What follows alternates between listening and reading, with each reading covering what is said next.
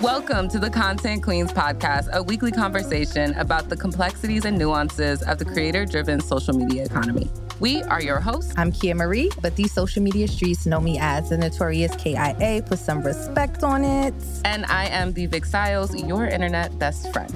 Between the two of us, we have over 10 years of social media experience and hundreds upon hundreds upon thousands of likes, views, and followers. Shit, Kia is even verified. That's not a brag, it's simply just the fucking truth. Period. Our platform exists to inform creators, new and old, about the bounty of wealth and growth opportunities in the content creator industry and simultaneously share the best practices for your careers to have longevity just like ours have. Content Queens is an amalgamation of your favorite talk show segments featuring high profile guest interviews and discussions on current events all while exploring the most pertinent issues in today's social media climate. And the forecast the world of social media is scorching hot and isn't letting up anytime soon. As new classes of creators continue to ascend into the ranks of the creator economy, there still maintains a lack of decorum and transparency on both the brand, agency, and even the influencer side. But we're here to fix that. We believe as an industry, it's not enough to teach virality if you aren't also teaching scalability and sustainability too. Insert your content queens. But it's not just our wisdom that we're sharing. This season, we're inviting a handful of seasoned guests and some of your favorite creators to share their experiences and best practices on how to thrive as an online creator. Hear or watch us anywhere and everywhere you get your podcast, but hold up. Sit back down. We're not done with you. Hit that subscribe button now so you won't miss a minute or even a second of what we have in store for you. For now, this is Content Queens, where content is queen. What's up, Content Kingdom? Thank you guys so much for all of your listens and your shares on last week's episode. I saw y'all on social media. It felt good to be back. Yeah, oh. so that was like it was like a relief. It was. Like finally we're back. Like all the hard work. Yeah. And it was it's kind of cool because it's been months in the making. It feels like it was like yesterday because we did come in last week, but it's just so cool to see this come to fruition. Yeah, come to life exactly how we envisioned. And yeah, we're excited for you guys to see everything that we have in store for you this season. Yeah. So last week we asked the audience a few polls, and I want to give the results for those. I'm actually really surprised. Which, what, which one you surprised about? Okay, so we asked, would you sue social media platforms for addiction? And 27% of people said yes 73% said no i don't know how do you feel about that wait say that say the question again would you sue mm-hmm. social media for addiction and so 27% said yes mm-hmm. yeah because it's like duh Give why me my would, money. No, they're saying no. Would you sue social media platforms oh, yeah, for addiction? No. I would say yes. I would sue them. She's the type to go on McDonald's. Remember the lady that burnt herself with, on coffee or something and then sued me, but she yeah, won. She won. That's what I'm saying. If you get addicted to social media, listen, you get your coins. It's affected your quality of life. Nah, I think the the 73% is like I'm going to accept personal responsibility in True. this and like I mentioned if you're addicted to social media, you probably already have addicted qualities or addictive personality. You might already suffer from depression or anxiety, and social media just brings it further to life. And so you probably just need to put your phone down. True. But what about the kids? Yeah, that's what it's about. It's about yeah. the kids. I don't know. I have to step in as a parent that's at the that part. part. That's at that part, you yeah. know? Yeah. So it's, it's like, difficult to when say. When does it become I don't know and it's funny because I feel like in every generation there's this thing, right? Like my parents' generation, it was rock and roll. Like, oh, if you listen to that devil's music, you're gonna be this type of person, and like, you know, you blame it on music. And then I feel like when we were coming up, it was video games because mm-hmm. Columbine happened, and there were a yeah. lot of gun video games out. And now it's social media. But I feel like we always have some sort of scapegoat outside of parenting and personal responsibility. Yeah. And you know, but I think it's a greater issue because a lot of the times parents just send their kids to school and they expect teachers and the educational system to teach their kids all yeah. these lessons but the learning never stops you know you stepping in as a parent doesn't stop because your kid is in school for six seven hours a day like mm. the learning continues it's constant so being more present in your kid's life and yeah. all the activities that they have going on their phones like my sister with my nephew he's 14 she cuts the internet access off Good. at a certain time. It's like she'll take the phone if it gets too crazy. So you have to step Yep. in as a parent and be like, nah, enough is enough. And then take action. Like Yeah. if your kid is addicted to social media, put them in rehab or, Yeah. you know, have them talk to a therapist. But also, it's gonna be hard to do that when the parent is also on the phone Yeah. twenty four seven. or the kids are growing up with the phone in their face. Like from young, they're like, ooh, you know, taking Take videos. Like, you know, my little niece is four and she loves to be on, like, ooh, I'm gonna do my little YouTube video. Or she loves to be on camera. Yep. She knows how to unlock the phone. She knows how, knows how to do all these things at such a young age. And it's just like, yo, she's growing up in a totally different generation. That's that's Yeah. the part. So I was in Florida this week and my parents had a leak in their condo and they don't live there, they live in Alabama and I was taking care of stuff.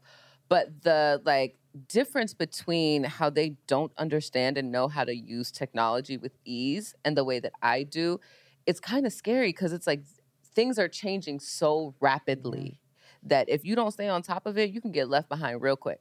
Real quick. All right, let's move on to the next poll result. Yes. So we asked, should states have the power to ban filters? 19% said yes, 81% said no. How do you feel? I say no. Like then that's just like encroaching on our freedom of speech, right? Like does I mean, is a filter a freedom? It's a freedom of expression. Expression, right?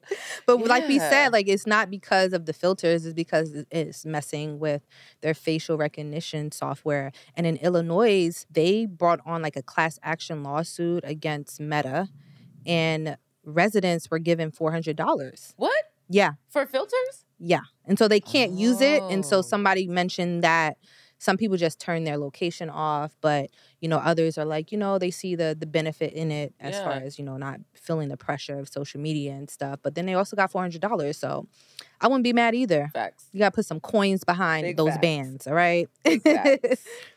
And the biggest question, our question of the week, this is the one I'm mad at. Is the influencer dead? This is like I'm mad at y'all for this. 50 50?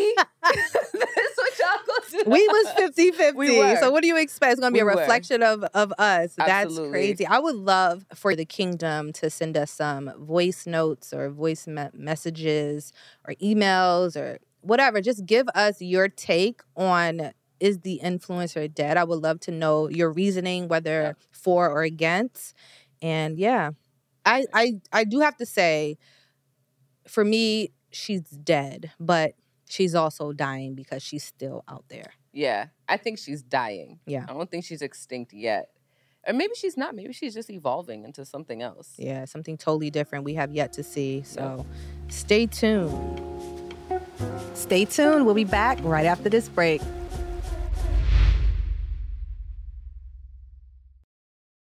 Gen Z loves buying fakes. What does that mean? I don't know what that means. Fake what? Fake everything. Clothes? Fake everything. Like fake Gucci bags? Like like fake Gucci bags right up here on Canal Street. How do you feel? Have you ever bought a fake? No. You know, I'm from New York. When I was in high school, I definitely was on Canal Street Buying. What was you buying? okay, wait, wait. What was you buying? What was you buying? kid? had I had a, a Dior saddle bag.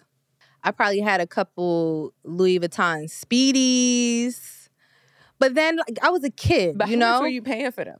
Who knows? Maybe fifty dollars. Oh, that's not bad though. Maybe and this was before Canal this is before this was like throwback Canal Street Okay. to where it was just like, yo, you know, the counterfeit business wasn't, you know, how it is now, where it's like fakes have been sophisticated. Yeah, they're getting good. You can't tell. you can't tell the difference. And I was seeing a TikTok where they're saying even like older women are buying like the fake Birkins and stuff like to go amongst their collection. Like, so, and you can't tell the difference between a replica Oh. Birkin and the rest of them. So it's just like, is this a, so there's a different issue here. Like, why do you feel the need to buy a fake? That's my question. That's that is my first question. But I know how, and then I also think about when I couldn't afford the real things, I know how I used to feel, like how bad I used to want something. Okay. And so I'm able to empathize with that. Yeah. But being an adult, I'm I realize it's not meant for me to have. Like if I can't buy the real thing, I value authenticity as an adult. Yeah. Whereas a kid, it didn't that didn't mean much to me. Yeah. You know, and then I when I pay for these things, like I'm buying into the brand, the heritage. That's like, what you I was- know? yeah. And even like as a creator, Mhm. how would you feel if somebody knocked off something you did and then girl sold it on Canal Street? Speaking of, they done bootleg the, the signature pick. Get out of here. Yeah, so See? that all, that goes back to that. Like I'm like, you feel discouraged, Yeah. but then it's also like, you know, if it was whack, they wouldn't bootleg it. exactly. But that at the same though. time, you know, I'm suing everyone. facts. Get them, get them coins. It, it forces you to get your business together. I remember when I worked for the intellectual property firm, one of our clients, I believe, was like, it was either Christian Dior or Louis Vuitton, something like that. But the attorneys would have bags and bags of fake counterfeit goods Oh. in their possession.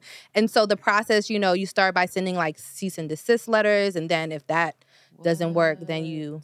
Obviously go to you sue them for infringement and stuff like that. But yeah, they would be examining like the fake bags and the fake garments and stuff like that. So yeah, it's a whole it's a billion dollar business. Before they just recently, a couple years ago, started cracking down on Canal Street, but now it's like back up again. Yeah, listen, even coming here. Yeah.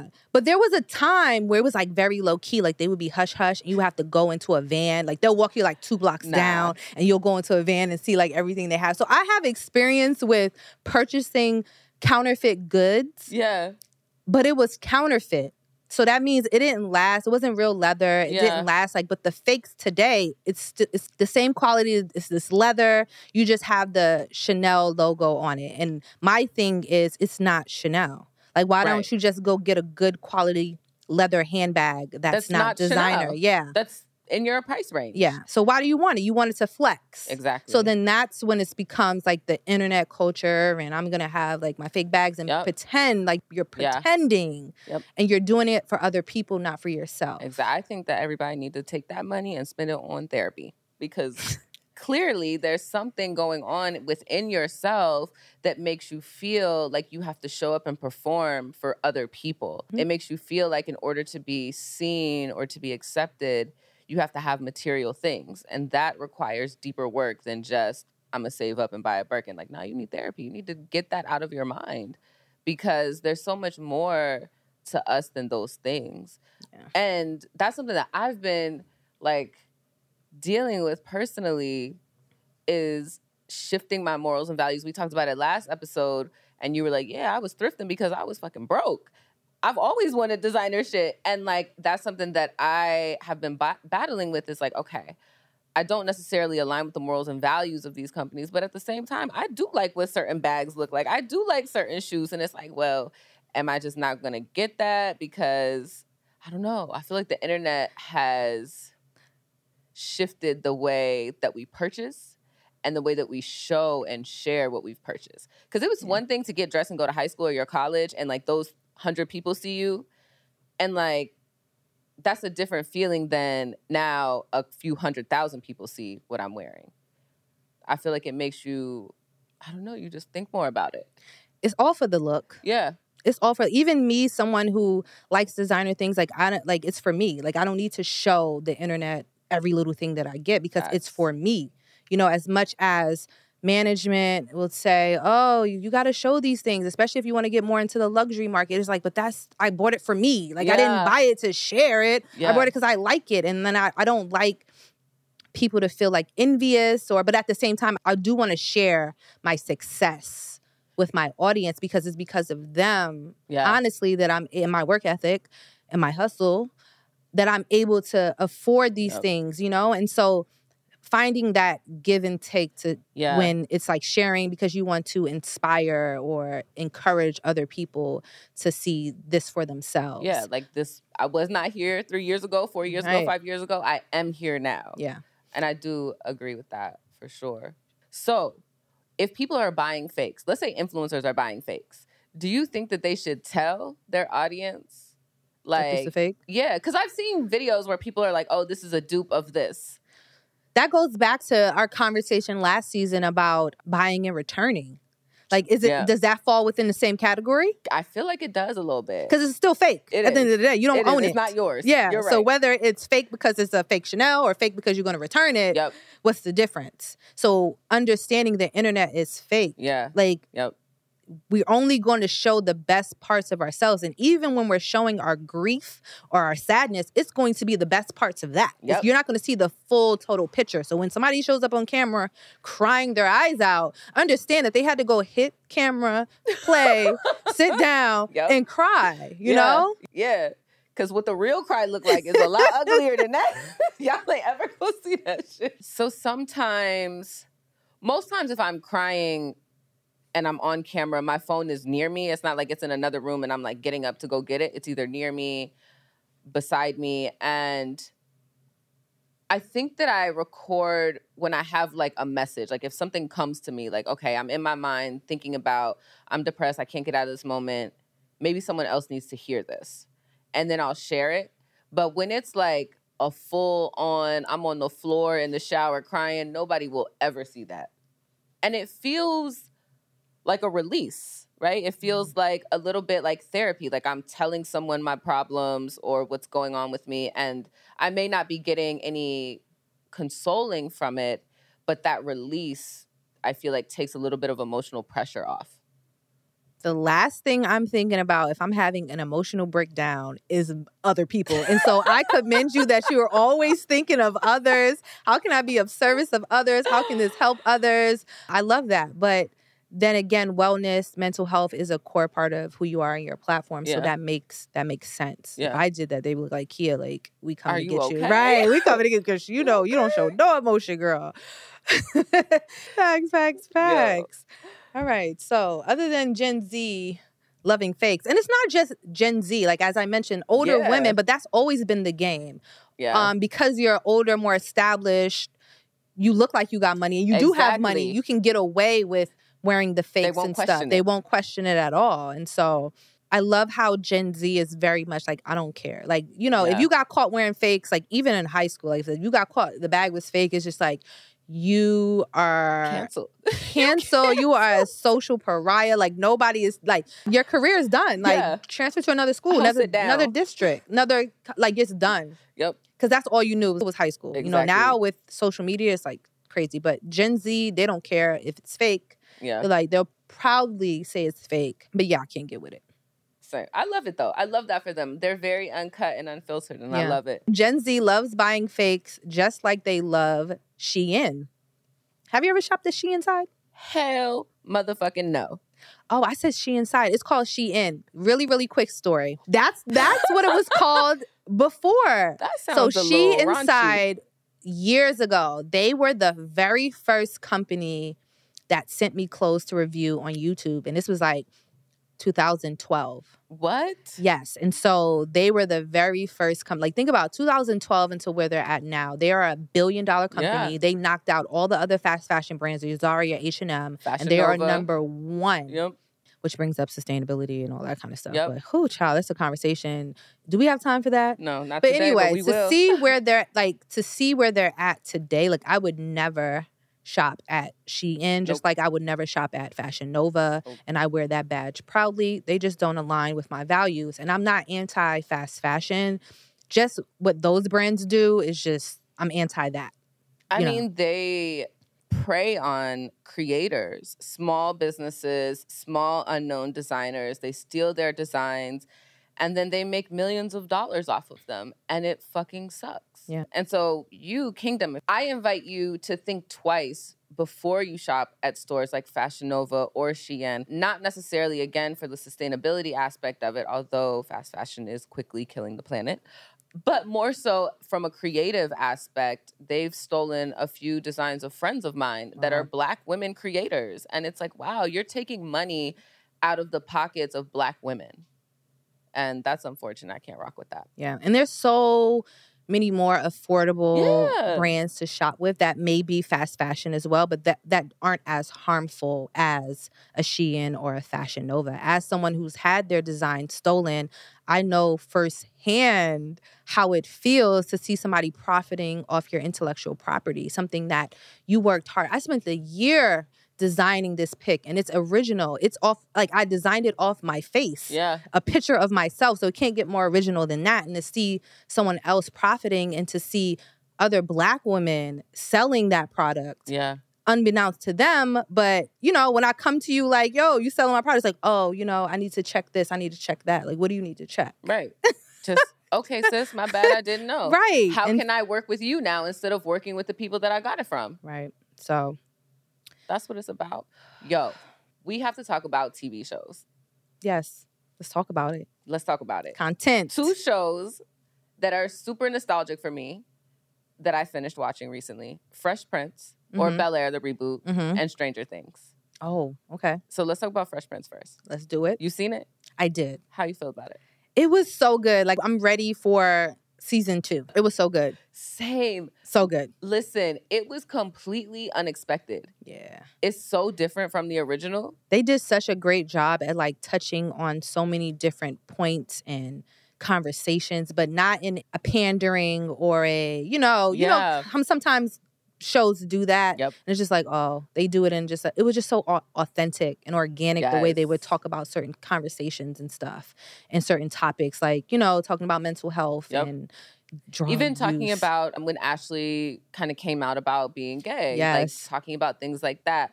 Something that I really loved was Hillary. Yeah. She's one of my loved her. favorite characters. Yeah, because she was an influencer. Right? So let's talk about her and this content house that she was a part of. Yes. Oh, that was crazy. So I, I guess we should have said this at first. Spoiler alert. yeah. If you haven't seen it. Yeah, definitely. Last week we spoke about content houses. And so to see Hillary actually in a content house, that was funny. Yeah. And it was like, is this how they really are? Like, I are they on so. you like that? I, so that's what made me actually look up content houses. is Okay. that I saw that she was in one and I was like, is this a real thing? Because even though I'm an influencer, I'm out of touch with that side of it. and so that's how I found Hype House. And, you know, I think they probably really are like that. Like, I think that it is you live in these houses, you have to post, not you can post, you have to post 24 7. And there was a, a part or an episode, or maybe it was a few episodes, where she was dealing with, she had created a sexy video Mhm. and it went viral and it did way better than her regular videos and her management was like oh you need to do more of this Yeah. and it brought up a really Mhm. interesting question like what are you willing to do for internet fame and followers are you willing to be a little sexier show a little bit more skin or even the prank guys i wonder like do y'all really want to be doing these pranks or are you doing this because you know that it's going to bring followers Yeah, they're doing it just for that. And that has to be exhausting. Like Right. we said, like chasing these trends, that's how creator burnout happens. So I'm sure it's it's just as bad when you're chasing virality all Yeah. the time. And Yeah. so it brings up like your principles and your morals and your integrity. It's like what do you what does it cost to Yeah. be internet famous? Yep.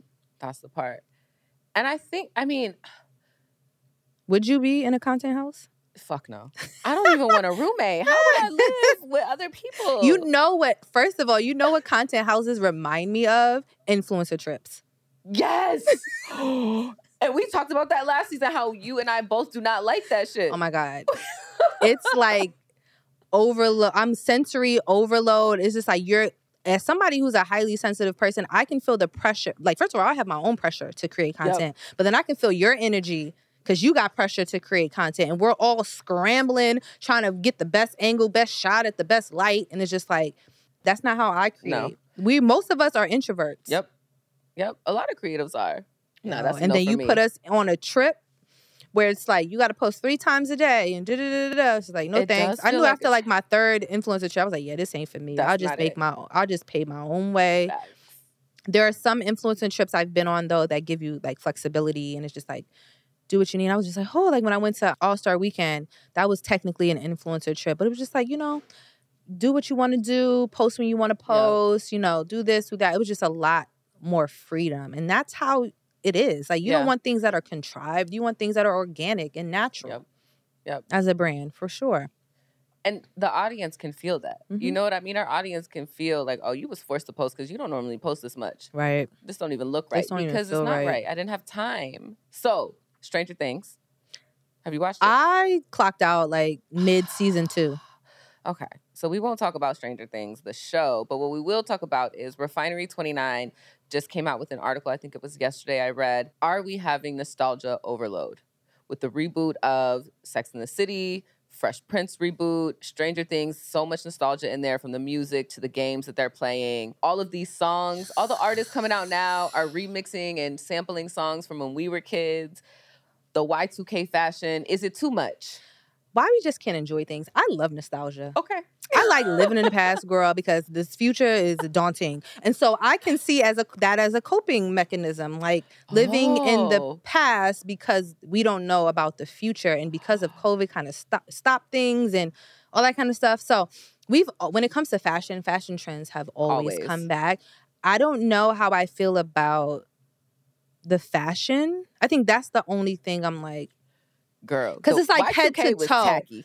it was very very tacky and Y2K so the girls that are doing it now it's giving very much head to toe and it's just like no that's not how you do trends that's not how you reimagine things you do it in a modern way you pick things here and there and you like even your hat right now like truckers that's Yep. very von yep. dutch you know and so remember ed hardy Yes. I used to. So the only thing for me with when Y2K, I was in high school. I couldn't afford Same. none of that. So it's like for me, I would go get the Von Dutch hat because I've always wanted one and I couldn't afford it in high school. I would go get Or that, that Ed Hardy shirt. the bowling Yeah, bag. mhm. Same. I would get all of that. Matter of fact, I had a Juicy Couture bag. It was fake.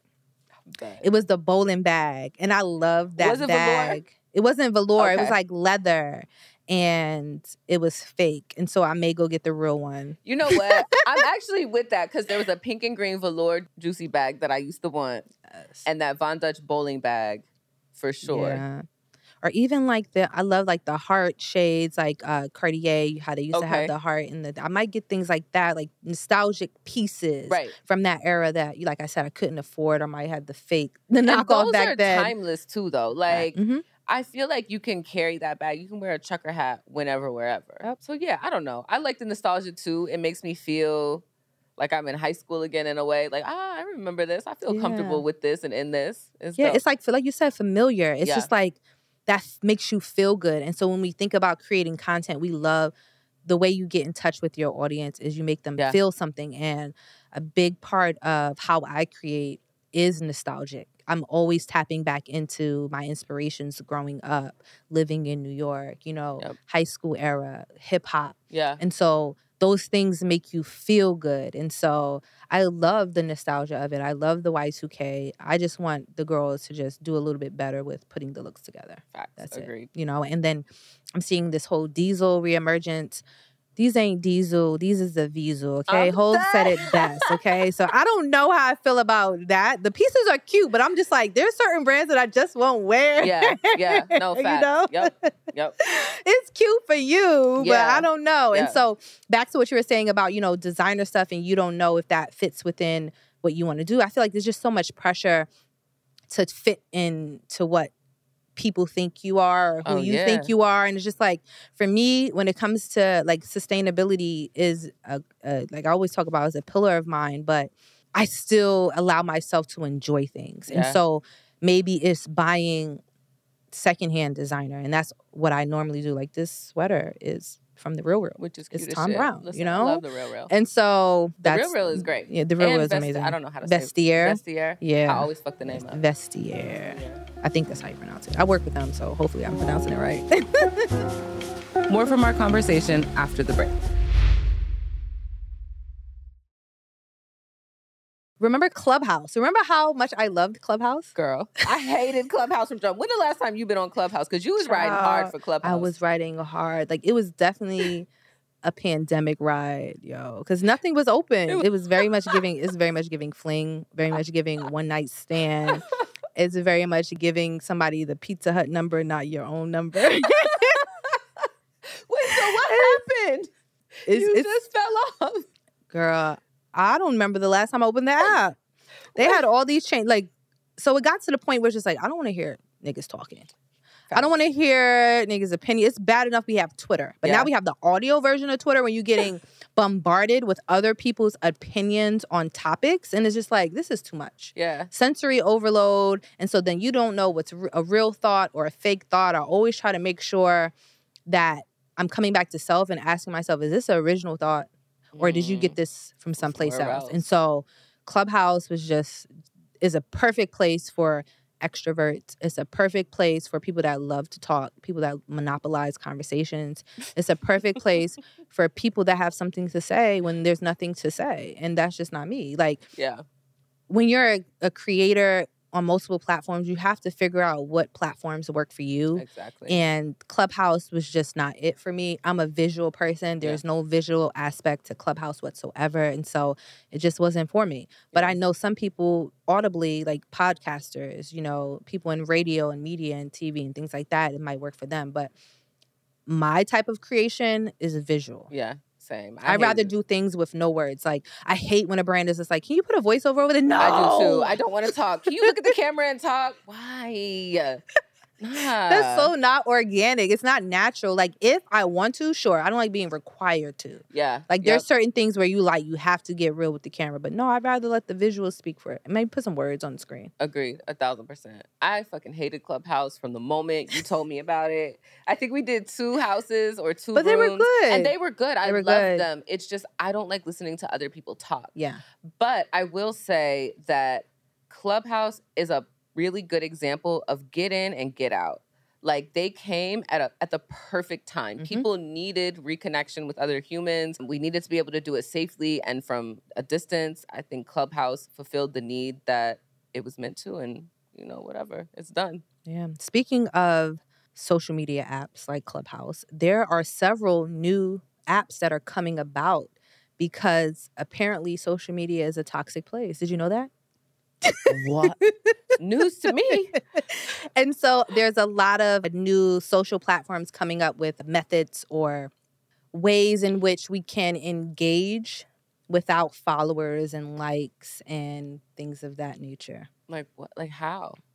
So there's one that's using you can only follow, not necessarily follow, you can only engage with people from your contact list.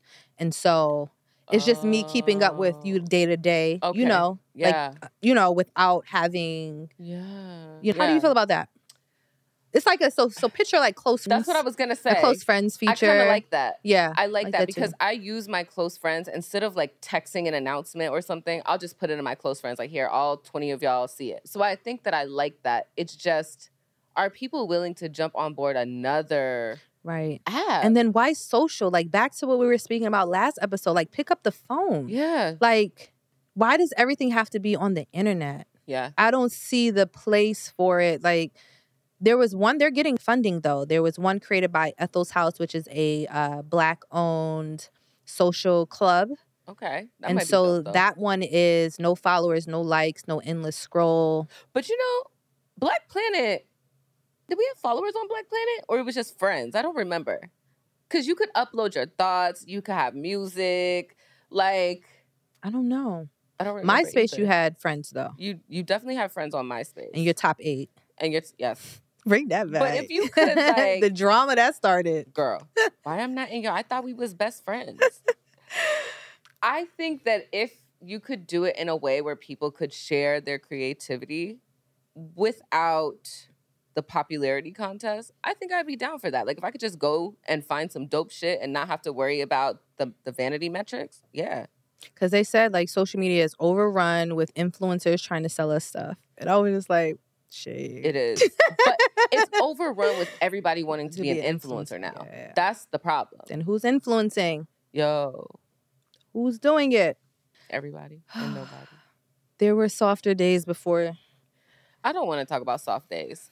I, I really don't like the soft life trend. I don't like how we have to put a name on everything.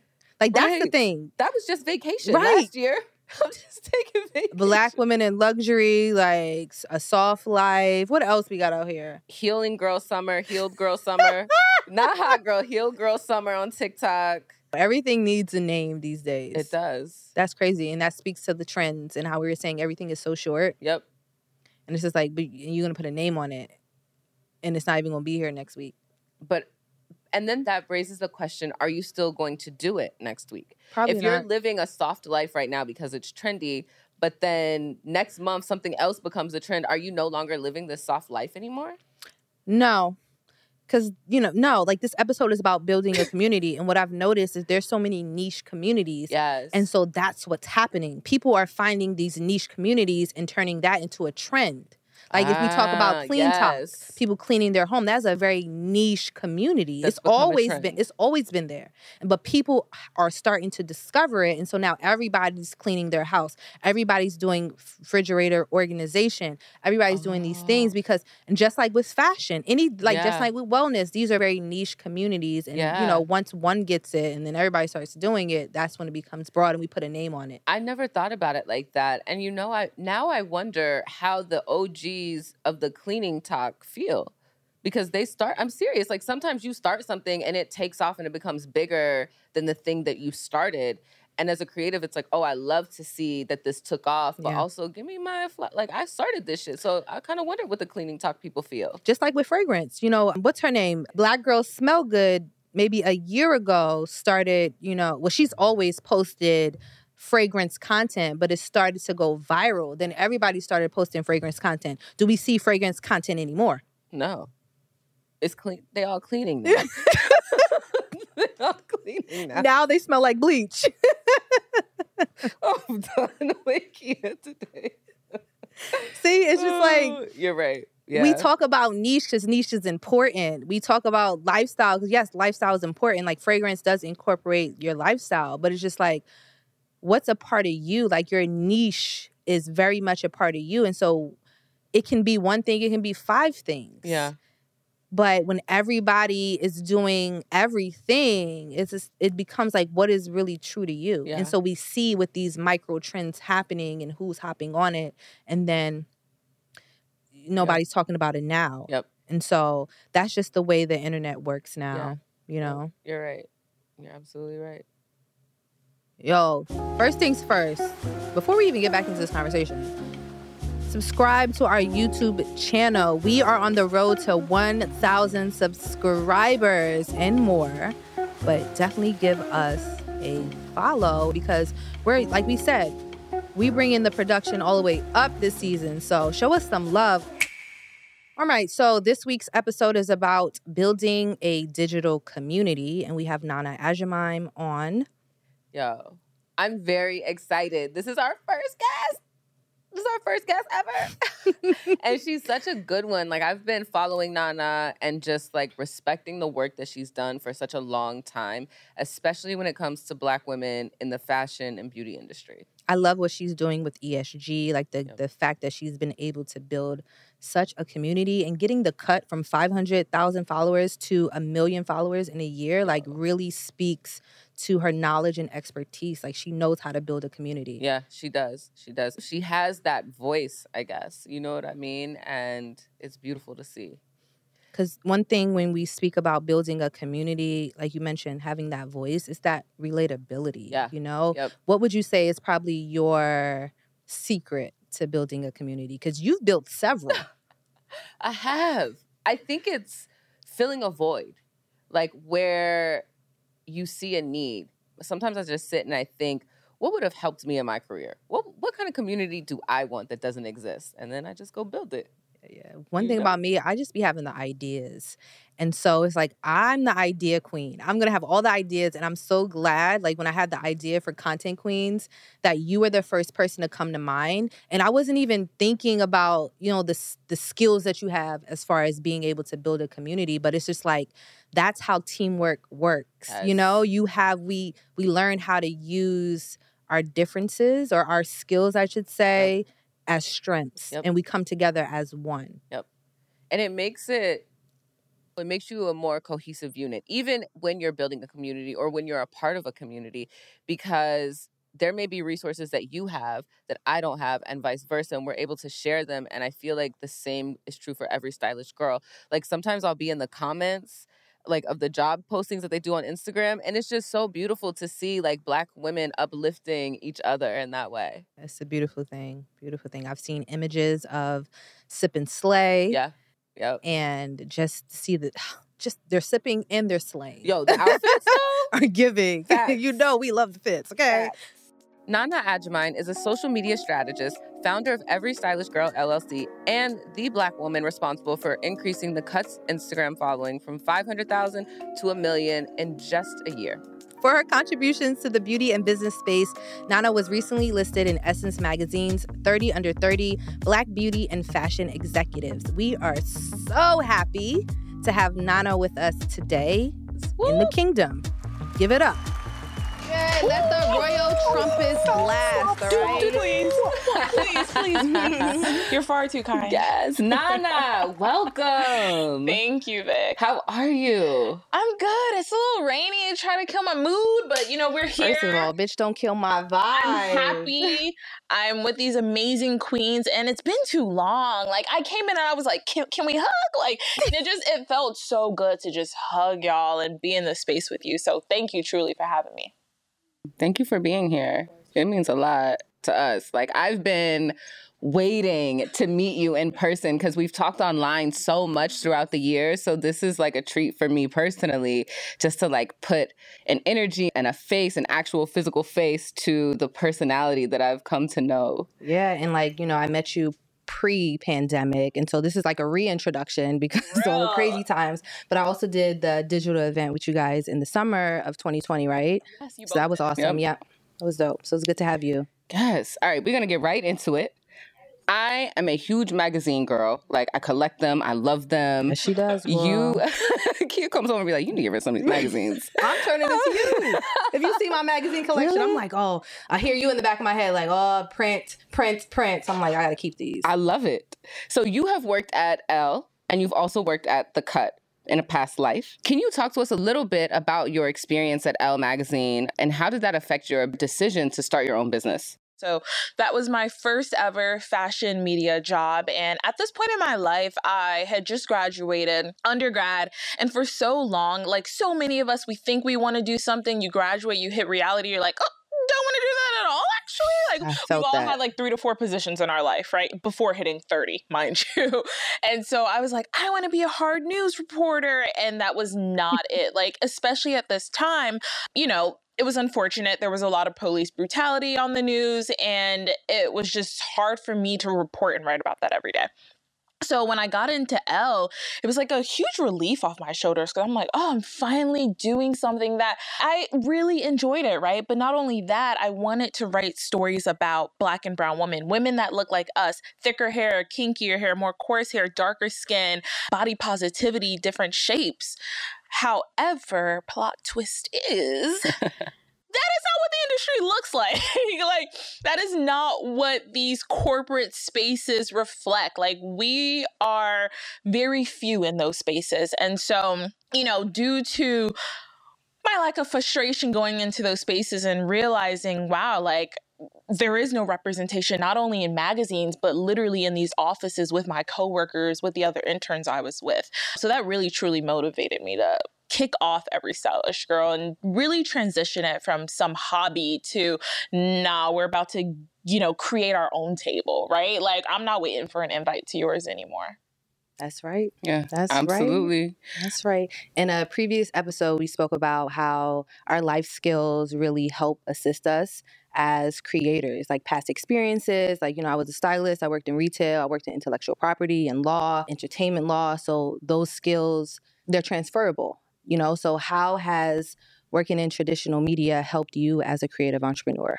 Oh, oh my gosh. And I harp on this so much. I think it's amazing to just jump and be like, I'm an entrepreneur, I'm going to start a business. I would not be where I am without the relationships I cultivated, Mm. right? So let's first start off with that. I know everyone says this, but network your ass off. Like, as soon as I got in the industry, I mean, and never tell people your full strategy and plan. I came in like, I want to learn everything. Oh, I'm so excited. This is amazing. I wasn't critiquing them in front of them, right? But in the back of my mind, I was taking notes. This is what's missing. There's no black women here. There's mm. very few. We're not covering these stories.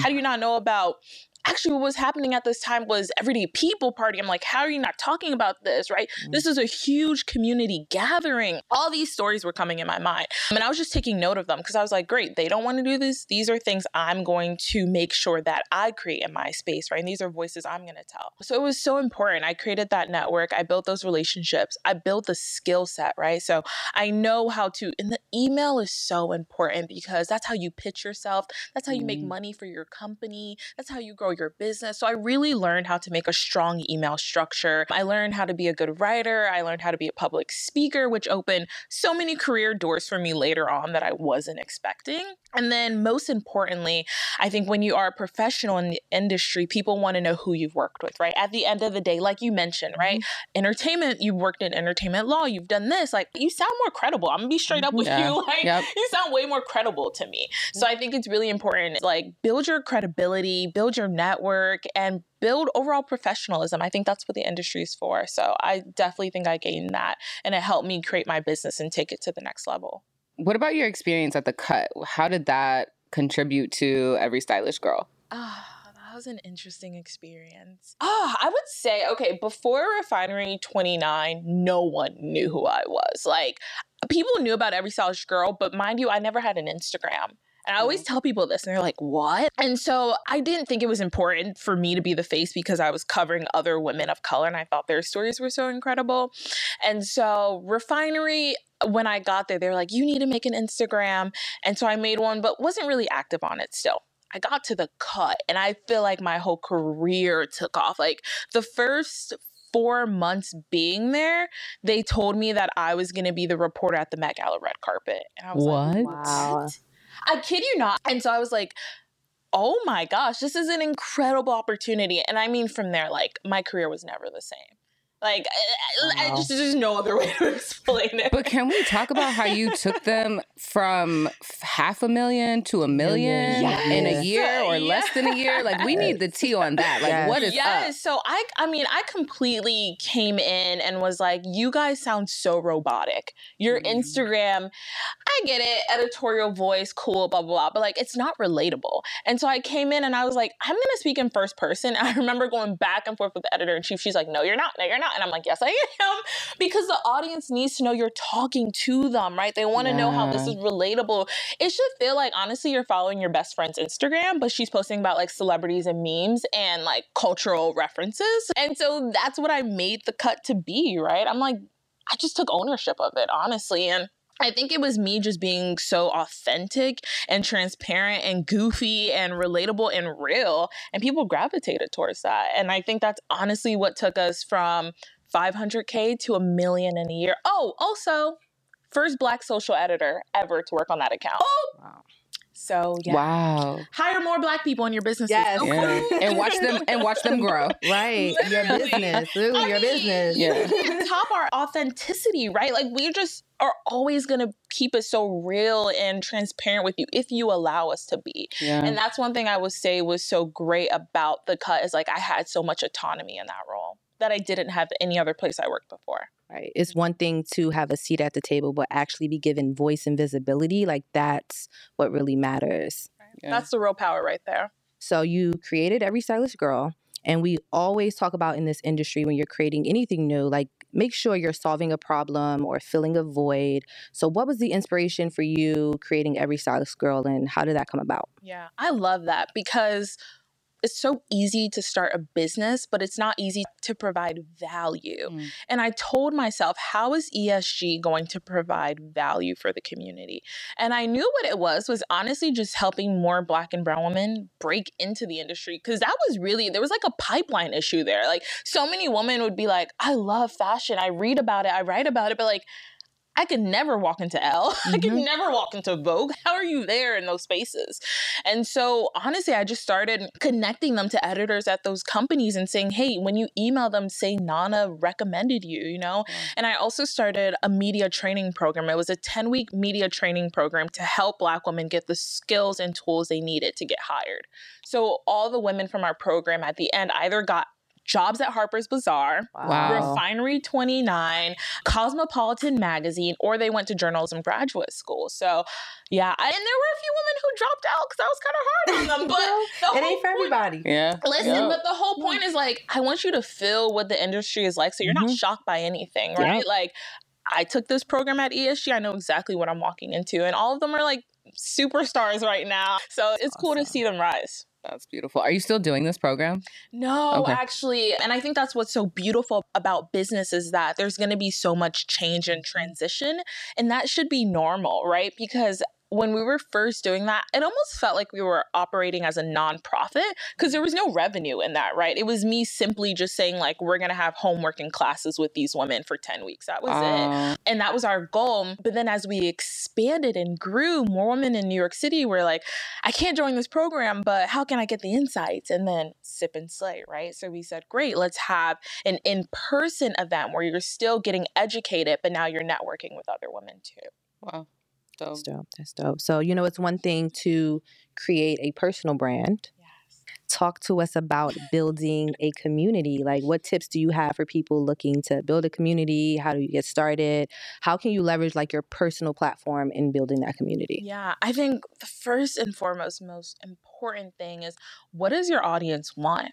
Right? Like, literally, you can find that out by using polls, right? Like, what do you guys want to see more of? What can I educate you on? What could I share more about? And so, when you want to transition to a personal brand and then to a business, you got to start collecting that data and figuring out what they need.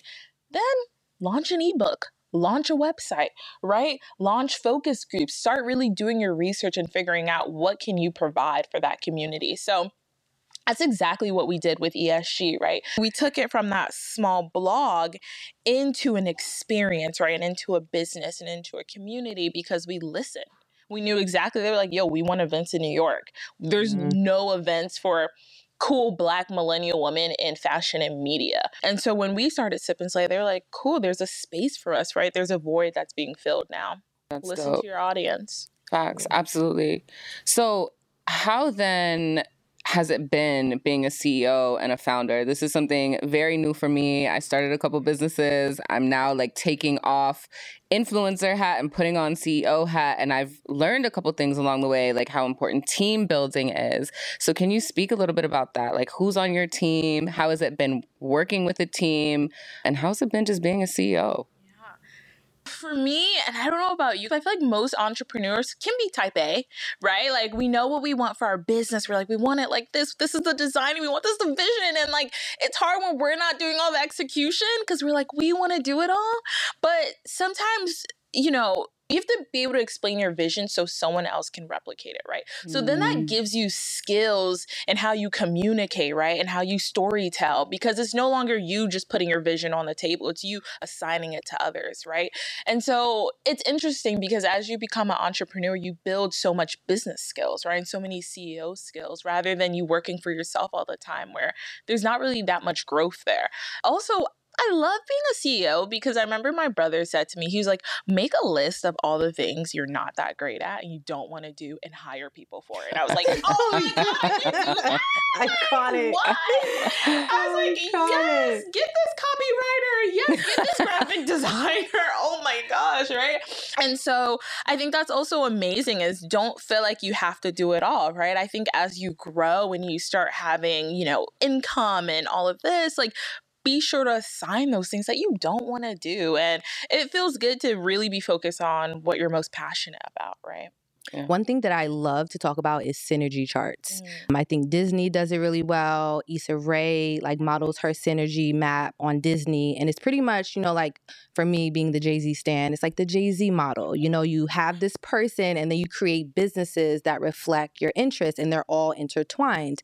And so you have another business, Every Stylish Girl Biz. Can you tell us a little bit about that and how that fits within the synergy of ESG? Yeah, so I want to actually shout out my team member, Nicole Rodriguez. And oh, relationships are so important because Nicole applied for ESG and didn't get in and applied again and knew someone who was working on our team. Then that person said to me, Hey, this girl keeps applying. You should really review her stuff.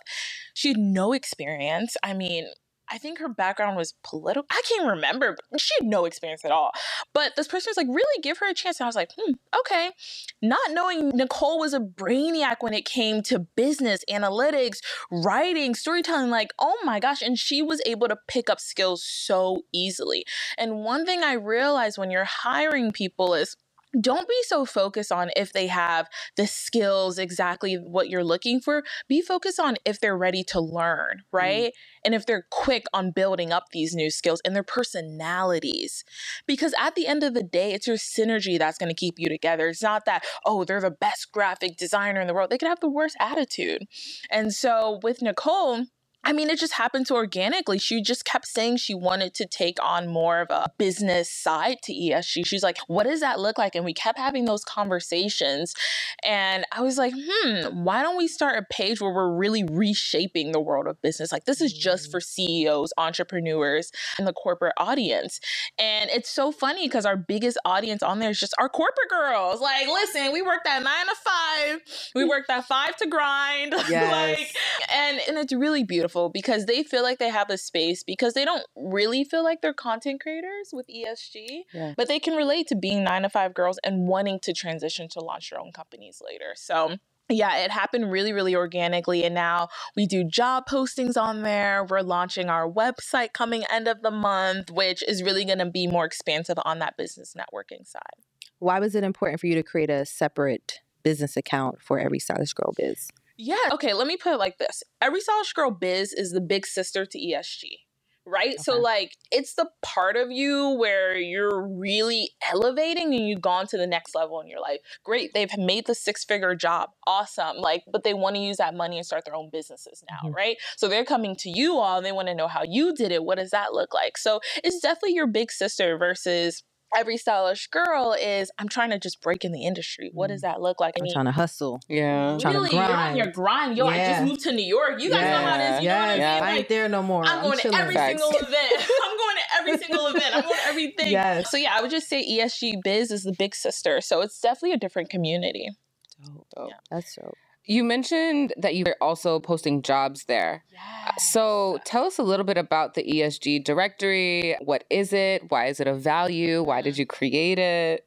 Yes. So we were all there. The resurgence of the Black Lives Matter movement. Oh my God. Lord, Lord, Lord, Lord. All these companies posting all their stats, which were atrocious. And, you know, them saying, oh, we don't hit the 15% pledge or whatever it is because we can't find diverse talent. Mm. Lies. You can't find diverse talent. There was literally a website that was like hire black. Yes. Even like and it was so dope. It was so dope. Yeah. So we're like, you know what? I'm so tired of the excuses. Here's a directory. Here is literally an asset that you can sign up for. There's no excuse. This is a vetted list of talented black creative professionals. What's your excuse now? You know? Yeah. So at the end of the day, I think it was just once again frustration, which seems to be a pattern here, and just like holding these companies accountable. Like you can't keep making these excuses. So we launched a directory at that point, and then we started doing job postings too as well to spread on the other side, you did see a lot of black and brown women saying, you know, I don't see when jobs at Vogue are posted. Okay. I feel like it's by word of mouth, right? And so then we started posting jobs at BuzzFeed and Cosmopolitan um, and all those types of media fashion publications too as well to help. Is there a fee to like sign up? So for us, no. Okay. so how it works for the directory is that companies can see all your profiles. So even if it's a one-off gig that they want to book you guys for, they can totally do that. But for the companies, they do have to pay a rate for that and a job posting fee. That's good. Give us our money. Yes. You know, yes. like run yes. us those coins. Yes. Seriously though, because like we can't grow and have these businesses if we're not getting invested. Exactly. More from our conversation after the break.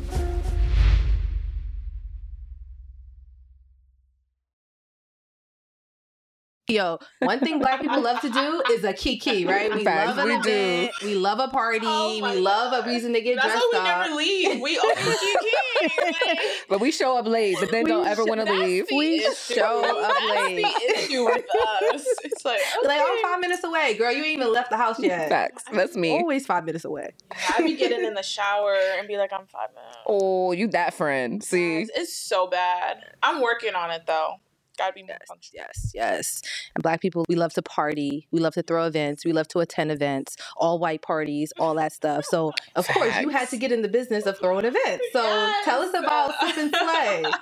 yeah, so Sip and Slay, which, oh my gosh, you guys got to experience the digital, but the in person is so magnificent. First of all, oh my gosh, you're in a room with 20 to 30 year old women who are in your industry in New York City, fly ass women. Inspiring, smart, and beautiful. Like, it is exactly the audience that you want when you move to a new city and you're trying to like find your core group right? Like I always tell people, Mm. come to Sip and Slay because you'd be surprised. New York is also a city with so many loners, and it's hard. And what to we do. Oh my gosh, Yeah. it's hard to find your group. Not even that too, but like finding other creators. Like as weird as that Yeah. sounds, people are like, I don't want to just DM her, but if I see her in person, like it's easier to chat her up. Yeah, it used to be better. Like prior to the pandemic, we would always be at events. So, we Yeah. would get that opportunity to Exactly. Kiki in person. But then that COVID time, like, I feel like it just made us all like awkward. It did. Oh, socially sure. awkward loners like we don't really know how to approach like everything is like digital now And It's weird.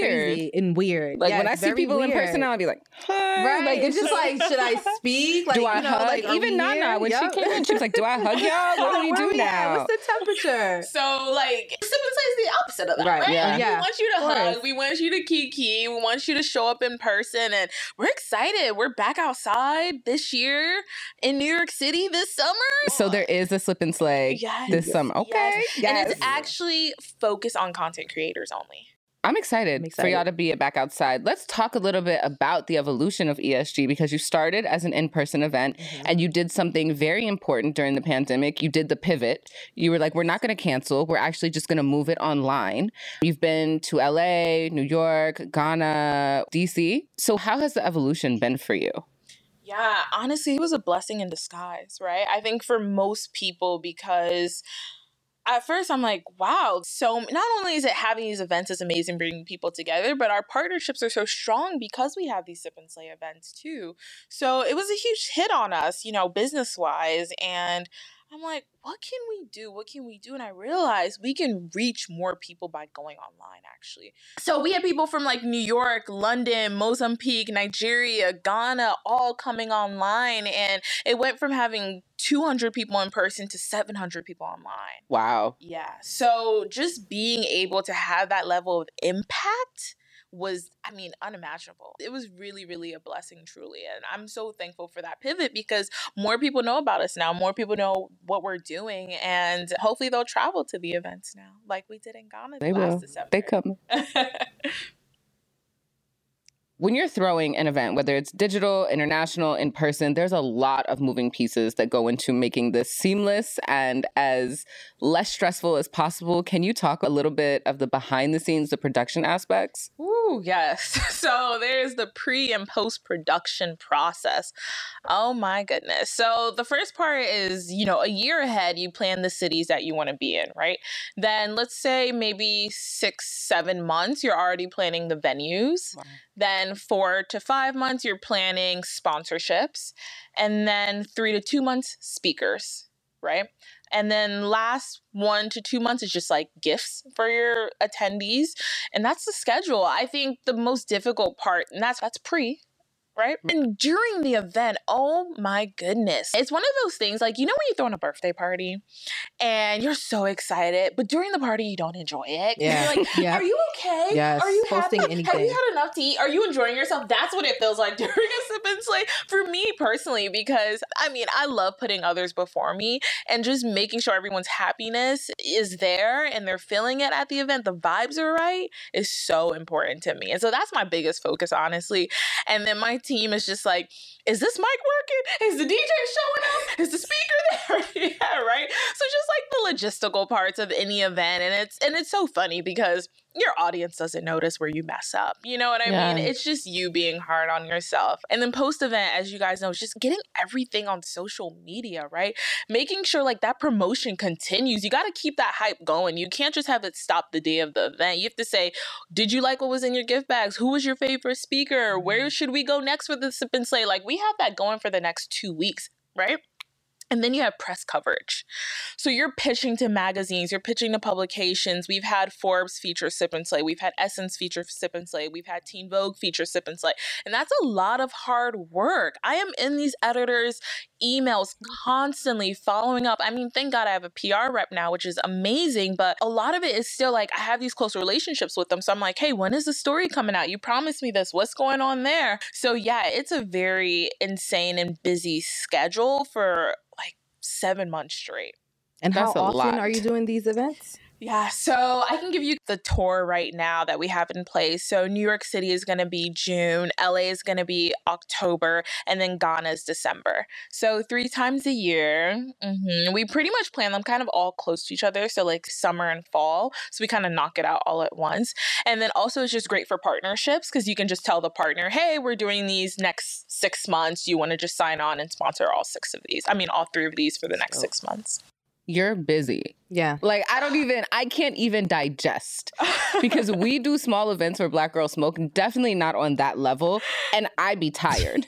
so I know that you have got to be tired. Child, I threw Friendsgiving and I was tired. Right. That's the most event you gonna get out of me.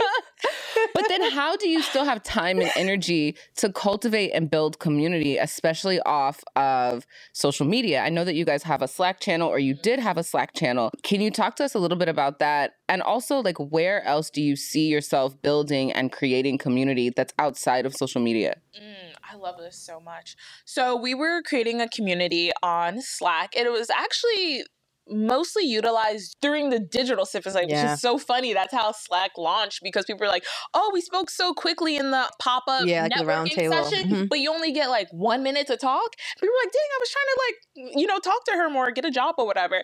And so then we had the Slack to follow up, and during the event, we had like 300 women chatting in there from all over the world. It was really incredible. Wow. So we had started building a community back online on Slack, and then obviously with people going back outside, the engagement kind of decreased on that naturally. And now we want to pick it back up. We actually want to create a networking channel on our new website, actually, wow. where you could come to the website and chat with people. And not only that, but just find people within the industry you're trying to break into. So let's say you just go to a job section and you're like fashion and you're like editor. There's all the black editors right there for you to pitch to. Wow. And emails and contacts right there. So we also wanted to be a resource tool for all of us too as well, who were, you know, still trying to build and connect with other people. Like it's it's still hard for me to find all the black editors, right? I just find out about them through other friends, but I wish there was a resource that just showed me these are all the editors that write about fashion and beauty stories that I need to connect with. Question. That's really dope. Do users pay to be a part of the Slack community? No, so okay. that was still free to be a part of the Slack community. Now, the community where we're trying to build the resource part, we're still trying to figure out how that's going to work exactly. I don't want to charge for it. And so we're trying to work with our developer on that. So we'll see. We'll see how that's going to work. That's like a second phase two launch of the website. We're just now on, on the first phase launch right now. Dope. That's dope, dope. How else would you like to build community?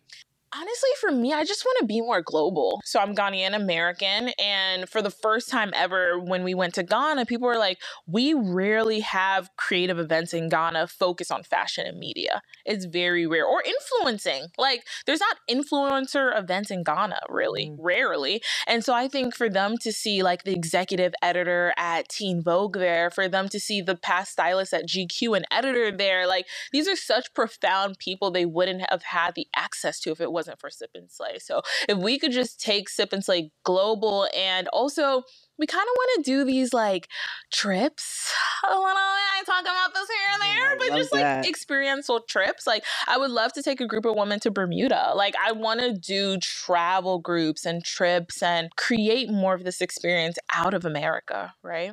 in places that we exist in, like Nigeria and Ghana and Bermuda, right? And the yeah. islands and all of that. So that's important. And I love a trip, girl. Sign me up.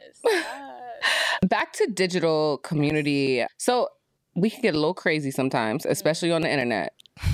Twitter fingers turn to trigger, trigger fingers. Yo, people be talking crazy online. How do you, I guess, account for that? How do you set community guidelines online, but also at in person events too? Because sometimes after a long day, people's attitudes start to spike.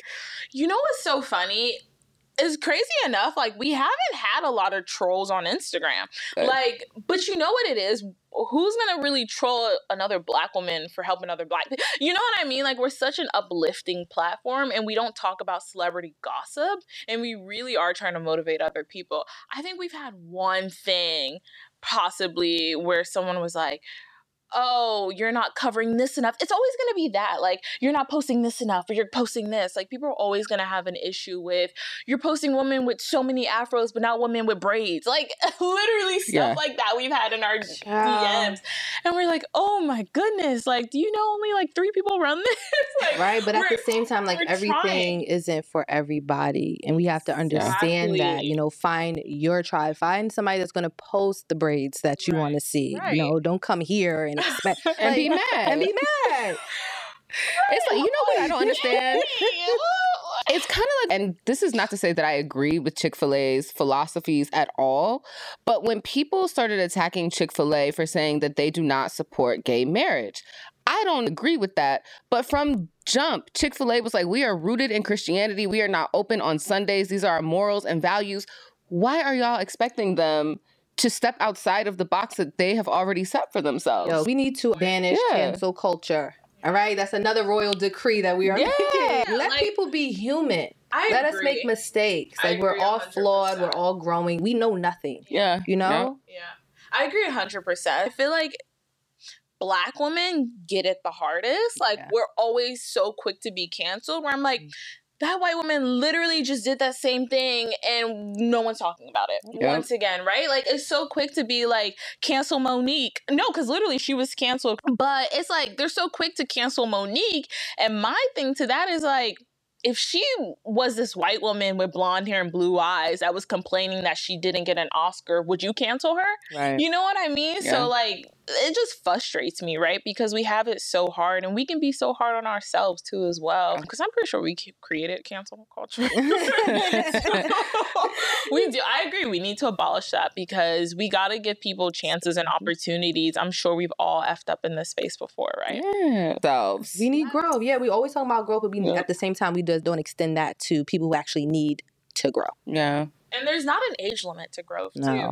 I hear so much like, oh, she's 40 making these mistakes in the industry. And it's like, there's no age to it at all. Yeah. Like, we're all learning at such different periods in our life. So give grace, have grace, you know? All right. So when the influencers first got on the scene, you know, we were the new kids on the block, right? And so a lot of people that was working in media was kind of like feeling the pressure, okay? They felt like, you know, influencers were coming and stealing their jobs. We did start seeing like influencers given media privileges like PR packages, press invites, et cetera, et cetera. But I do feel like the two industries are so distinct still, like they have their differences. Can you speak more about the misconstruedness yeah. of influencer versus traditional media? Yes.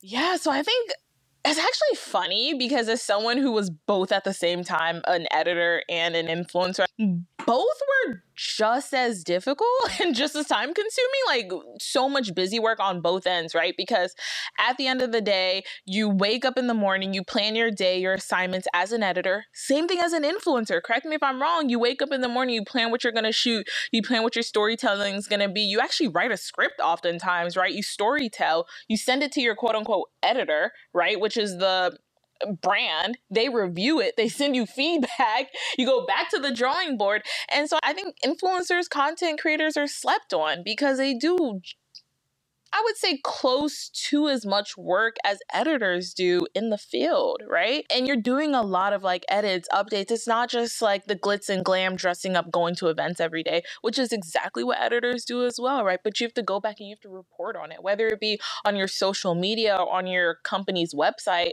It's all similarities. So Nana sent us this TikTok that's kind of like shaking the table. And you know the queens, we love to tussle, don't we? So, what's the T, Nana? Tell us about this TikTok. Yes. So there was this TikTok video by 100 Days of Marketing, and this woman was talking about the comparison between media advertisement rates and influencer rates, right? And she had compared actually one of my favorite influencers on TikTok. She talks a lot about styling and gives like the best fashion tips ever for, you know, the minimal girls. and she was like, okay, let's say this major fashion corporation, y'all could think about whatever that is in your mind, major media magazine corporation is charging 30,000 for a little advertisement on half a page, right? Something like that. Then you have this influencer who has a reach of over a million on one video, right? Getting paid $3,000 where ads going into this major corporation are 30,000. There's a huge price difference and mind you, that ad in that magazine could be circulating maybe to 50,000 people. I mean, how many people are even picking up print anymore? It was a hundred. First of all, I feel attacked personally. Misprint over here. Because I subscribe to all of the magazines. How many readers? Okay, they all say But they that have ad. hundreds of thousands yeah, of readers. but still, it was like, 190,000. That that issue Right. was in circulation to 190,000 people. So they say. Right. And so, like, and mind you, this is print. Like, this is not an online publication. This is print saying this is the price we choose to charge. How can you compare that to this influencer who does one video and gets circulation of a million Yeah. views? It's not comparable, and I just don't think the prices are fair. I mean, on the other end, fight me if you will, like, you know, I've worked in media. I would say I'm a journalist first, and these corporations have spent years building, right? Building this community, building this voice. And I mean, I think when you get to a certain point and you get into a certain profession and you've been at the top in this industry and you've built this authority, you can charge these prices, right? Whether you're having this viewership or not, your name is getting used. this person is like, I've been in this publication. They're using that to make profit off of you. And so I think at the end of the day, like it's great to have this media authority where they do charge these high prices, but I do think influencers up your rates. Yeah. Like that's all I'm saying. Media ain't gonna change for you. You need to up your rates. You need to say, hey, this is my viewership, this is my circulation. These are the numbers I'm charging. And if you can't accept that, like you have to be willing to walk away. So I want to quote the creator Sabra. She said, The biggest scam being run on content creators is making them believe that they're influential actors instead of actual influential media outlets. Can you speak mm. to that? Yes, yes. And I think that goes back to what I was saying. How is an influencer different from a social media editor? Are you not all capturing content on your phone? Are you not storytelling on your phone? Do you not get approval before the content goes live from your phone? Are you not all going to events? Are you not all writing copy? Like, you know, I can and I can keep on going and going. And I'm saying that because I was a social media editor. And yes, it's very different when you can speak from your own voice mm-hmm. speaking versus a publication's voice you can learn those skills and you can tweak them but i just don't want people to think that influencers are not putting in the work because they truly are they really Definitely. really are Yeah. It's it's a raw skill, and I feel like once you reach a certain level, then it's like, okay, let's start really working this skill, cultivating this skill. How can I be better? How can I grow? But then always using the fact that I'm a real person. I experience real things, and that authenticity paired with the knowledge, I think you'll really Mhm. succeed with that. and i want to clarify because i know people are listening like i'm an influencer and i should be getting uh, okay. We're saying like influencers who've built authority. Right. like, Yeah. who've, who've honestly been in the industry. You can call them creative professionals. I prefer the word creative professionals because you really that. are. Like you've built this audience. You've built this voice for yourself. You've built this brand. Like you're that authority in the space and it's okay to claim that. So yeah i think creative professionals should be paid higher rates. Like these media companies are getting paid. I love what you said about that, but I think us as the creators, we have to rise to that. You know, be professional, you know, separate yourself from being an amateur, just doing this on my phone to like actually making this a business. And I think you really speak to that Yeah. really well, that transition. I also feel like the industry, specifically the fashion and media print industry, is just being gatekept. And we Mm. saw that from the beginning, like with Susie Bubble, Bryanboy, Fashion Toast, when they would show up, I'm talking like 2007, 2008, front row of fashion shows. These major magazine editors were pissed. And it wasn't because they didn't put in the work, it was because we are the gatekeepers. Vogue has been here over 100 years. Who are you to sit with us? And unfortunately, as much as influencers want to raise our rates, we can raise our rates all we want, but if we take it to the brand and they're used to this gate kept society, they're going to turn it down. And somebody who needs the money is going to pick up that low rate. Mm-hmm. Right. So it's going to take a collective awareness, a collective, like, now we're not doing this for this much in order for everyone's rates to be raised. it takes a movement. Yeah. It mm-hmm. really does. And I hope everyone that's listening, like, just reevaluate your rates. And, like, if you have, and I think this is so important, I have a group of creative professionals that I just, I just check things over with. Like, hey, did you work with this brand? What was that rate? Transparency is key. And I know in the beginning, we used to gatekeep, right? Yeah. I ain't telling you what I did with Mac. I ain't telling you what I did with, but it's like, honestly, the only way for us to be this strong movement is if we move together, right? And so it's so important to be transparent. We're having this conversation because we want you guys to reevaluate your rates and just know the information that's out there, right? Like Yeah. watch this TikTok video, really like figure out what these insights are so you can use them to your benefit. I also often think about influencers having a union of some sort. I come from a styling background, and any actors, whether it's commercial, TV, if you're in the film or entertainment industry, there is a union that guarantees you certain rates, that guarantees you paid time off and health insurance. And a lot of these SAG actors now, or even influencers, a lot of major influencer agencies are requiring influencers to be SAG AFTRA. And so if you want us to be part of these agencies and part of these communities, we should have our, our own. Yes. I We're love that. entertainers. Yeah, you know? I I love that so much. Actually, it was the first time a company had asked me like, um, "Do I have with partnership with SAG or Yeah. whatever?" And I was like, "No, I wasn't sure." And they're like, "Oh, the other influencer you're working with does," and so they were like, "We can actually pay you extra Yep. if you do." and I Not was like, not can, they have to. Oh yeah. Yeah. So Yeah. because the other influencer I was working with had a partnership with SAG, they actually were like, "We're gonna pay you to that," because she was like, "I can't work with someone that is actually not part of that union Yeah. as well." So Wow. that's powerful. I would love for us to have some type of union. Oh my gosh, yes. We need Let's that. speak into existence. Y'all heard that here. Royal decree. Seriously, yes. I love that. So, Nana, in Talk this to me. influencer creative market, Mhm. can we talk a little bit about the difference between a nano, a micro, a mid, and a macro influencer? Yes, let's get into it. First of all, every influencer matters. Okay, you heard it here first, ladies and gentlemen. No, but really, like I sometimes, you know, I oftentimes will give influencers advice on growth and strategy for their platforms. And one thing I always say is it's never too early to start making money on Instagram. Like literally, you have people with a thousand followers making money, two thousand followers making money, and I mean they're getting partnerships for like a thousand dollars. Like for their exact following, right? Like making one real. And I think at the end of the day, it's about what is your profession? Because if you can really, really speak to something, you're an expert in it, people will pay you no matter what your following is. So I tell people listen, there's money to be made in hosting and doing panels. And those people aren't looking at what your following is, right? They want to know can you speak on this? So oftentimes, do your research, become a profession on a particular area, know what your N word. Niche. Yes, niche, niche. ladies. Why y'all looking at me like that?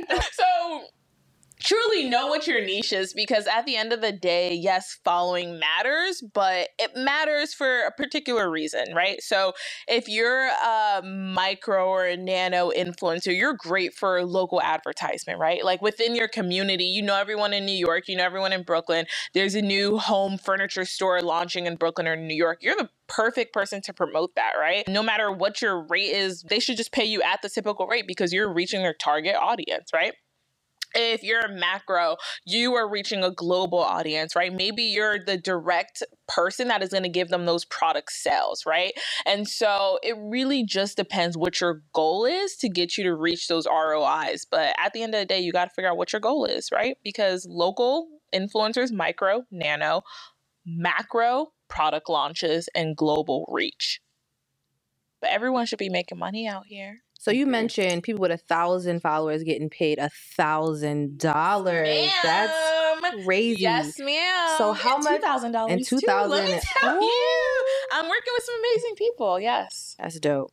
That's dope. So, do you see more of like content creation in those aspects, or it's still social media as well as the Yeah. creation? That's a really great question, actually. A few things like what they do is content creation still, they'll make reels. What you're seeing at that rate is them creating content for the companies. Right. The companies aren't as focused on you need to post it. They love for you to obviously post it because like you still are meeting their niche.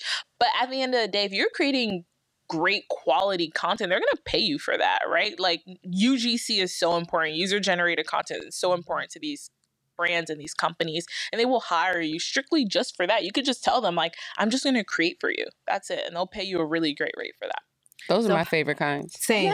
Same. That's all I want to do. What? Okay. And I don't have to post it. Right. Oh my gosh! And at the end of the day, all you need to actually show them. I mean, I guess an Instagram is important, but have a website. Just have a digital portfolio where you can show them these are the videos I've made. This is my quality. This is my skill, and they can see it consistently. How would someone with less than 5,000, less than a 1,000 get noticed by brands to be able to have these opportunities? Honestly, it's as easy as sliding in the DMs. You have the slide in DMs of over like 50, 40, 30. It's like the Yeah. cold have to- calls. it literally is. It's cold DMing, but like you have to first have your pitch down and pretty much the go to pitch. Take notes really quick. You know, hi, my name is X. I love your brand. I've been following it for some time. I've noticed this recent product launch. Would you like help creating user generated content around it to attract more people to it? Can I help in any way? Who's the best contact to send a follow up email to?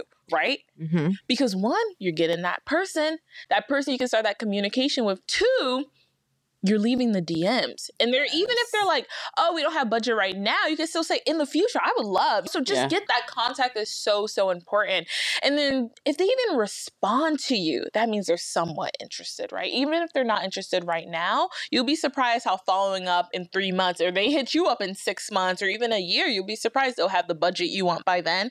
And they want to work with you on a long term partnership. So I would just always say slide in those DMs no matter what your following is, but also make sure your portfolio is good, which is your Instagram, right? Make sure it's consistent, make sure the quality is great. I wouldn't really worry about the following count, honestly. I would just make sure that the content overall is good and engagement. Engagement according to what your following is is good. Now, you mentioned the Instagram. So, is the Instagram enough or should they be having a media kit as well? Oh, you need to have a media kit. You need to have. It's actually funny. I'm like training two people right now. Oh my gosh. And so one person is at 4,000 followers, and a brand actually just reached out to her and they want to film her. This is interesting. So I guess it's content creating because they want to go and film her trying on their pieces, and she just has to post on her stories, but they're going to create three videos for them to use on their website or email, etc. Mm-hmm. And I was like, girl, Yep. you need to charge pre and post production for that. And she's like, what is pre and post production? And I'm like, oh. You have to clean your house for these people. Yes. Right? You have to prep. Like, what are the looks you want to do? I'm sure you're going to have to be doing some type of styling. You're going to have to use your own clothes. You're going to have to put together those looks, right? And then posts is, I'm sure they're going to want to know what captions you want to use. What do you want to put on the stories? How you want to prep that, all of that. You have And engage with your usage. And licensing. And Licensing. there's a whole, oh my God, I'm like whitelisting. There's a Mm-hmm. whole jargon to it all. And I think it's so important to understand what your value is no matter what you're following. And I had even asked, I'm like, so if they're posting this, I said, how many outlets? Is it just their newsletter? Is it going to be their website? Because whatever your main rate is, 30% of that should go into paid. Because oftentimes people are like, what should I charge for paid? And I'm like, typically should be 30% of whatever your general in feed rate is or package is. And when you say paid, you mean like whitelisting, usage. Okay, so that means the brand is going to repost your content to their channels. Right. On their it could be their website, newsletter, their Instagram, etc. So basically, what she's saying, just to break it all the way down All for the way y'all, down for them. is that you need to get a rate, whatever that means for you. And if they want to whitelist it or they want to do something else with it, they need to pay you 30% more of that. Exactly. Yeah. Yep. So it depends wherever they're using it, but 10 to 30% more of that. Yep. Nana, not only are you a CEO, an event planner, a journalist, you also have a book. Yes. I do. That's I crazy have an author. ebook. You have It's still a book on it, Thank right? you. Yes, which I spent all quarantine working on. So this book actually came out naturally because I had transitioned and left the cut in the midst of COVID, and it was really because ESG had launched ESG Biz, and my focus had just transitioned. I really want to focus on helping us in our community and elevating us. And so, in the midst of that, people were like, "Whoa, whoa we still want to know how you got the cut to a million. like, what's going on there?" And so, I launched this ebook called "Social Media Tips I Wish More People Knew About." But yeah, I mean, it's just it's very transparent. I would really say though, it's really like starting at the beginning. Like, let's do a whole refresher. Why are you on Instagram? What is your Yeah. business? What is your bio? like, really taking people back to the beginning, right? And then figuring out, like, why are you're not getting that growth, why you're not getting that consistent engagement, and how can I help you do that? And so that's really what the ebook is. It's amazing. I love it. I feel like I, I launched it. It's been like seven, six months, and people are still messaging me about it. Like, I just decided to read it the other day and thank you. it's so valuable and it's like 35 pages, but we put a lot of packed information in there. Now, is it just for people starting out or is for, you know, seasoned creators? Like, who is this book for? Yeah, I think it's anyone that is struggling with growth on Instagram right now. Honestly, I think because of how insane this Instagram algorithm is, I think we all could just use a pick me up and just a refresher. And so I think it's really helpful to just getting yourself back into why you started your Instagram, right? What your community wanted out of you. And did you forget that? Or are you still sticking with that goal and that mission?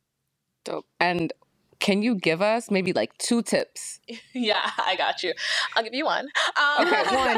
Y'all gotta buy the book for the rest. Right. no, but I love this one tip. Is there's three tips included. Okay. Okay. Oh, we like a three for one. Gotcha. and so I always tell people before you post any piece of content, I mean, this part is a little difficult because if it is an ad, oftentimes the brand has to lead with it. But if it's just something you're just posting for your audience, ask yourself does it meet the three E's? Is it engaging, exciting, and educational? Oh, yes, educational is so important because it adds value to your audience. And I cannot tell you how many saves I get on a post that's as simple as like, this is how you're supposed to take a good photo at home. Clean the back of your mirror, right? Make sure you're standing in front of a window. I get 2,000 saves on that, right? And like, and so I think at the end of the day is like content that provides value is so important, no matter how many likes it has, right? We all know what Instagram is focused on right now is shares and saves anyway. And so, yeah, I would say before you post any piece of content, just ask yourself, does it meet the three E's? Is it engaging, exciting, and educational? I agree with that. Mm-hmm. I'm about to start checking in my own content. It's hard when you have brands though, because brands are like post this dry ass caption. Oh my god. You don't have a choice, and I'm like, oh, okay, fine. Because I'm trying to hit my financial goals. Like, I'm gonna do it. But it really irks my nerves. Oh my Yeah. God. You this know, would have this got is so much more engagement if you just let me lead with my voice. Girl.